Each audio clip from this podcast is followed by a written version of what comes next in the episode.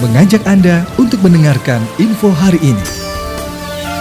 Pemkap Bekasi dan KPK Sosialisasi Unit Pengendalian Gratifikasi, Cikarang Selatan, Pemerintah Kabupaten Bekasi bersama KPK menggelar kegiatan sosialisasi Unit Pengendalian Gratifikasi, UPG, di lingkungan pemerintah Kabupaten Bekasi, di Hotel Ayola Lipo Cikarang pada Rabu, tanggal 23 Maret tahun 2022, Sosialisasi ini menghadirkan narasumber Krisna Aditama yang menjabat sebagai pemeriksa gratifikasi muda dari Direktorat Gratifikasi dan Pelayanan Publik Komisi Pemberantasan Korupsi, KPK, Sekretaris Daerah, Sekda, Kabupaten Bekasi Dedi Supriyadi mengatakan, kegiatan UPG tersebut sangat baik bagi para ASN di lingkungan pemerintah Kabupaten Bekasi, di sini juga banyak pencerahan yang disampaikan KPK dan tentunya akan ditindaklanjuti dan diimplementasikan, ujar Sekda Kabupaten Bekasi. Sekda menegaskan akan terus memantau dan memonitoring kinerja para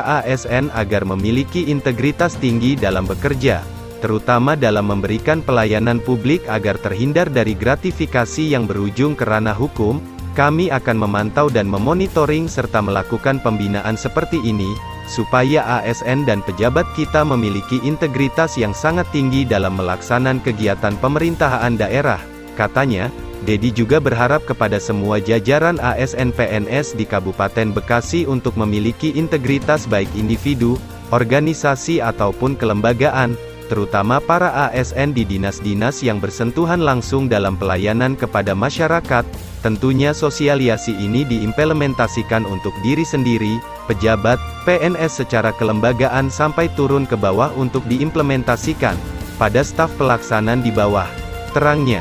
ia berharap pelayanan kepada masyarakat berjalan lancar dan berintegritas dalam setiap pelaksanaan tugas di lingkungan pemerintah Kabupaten Bekasi.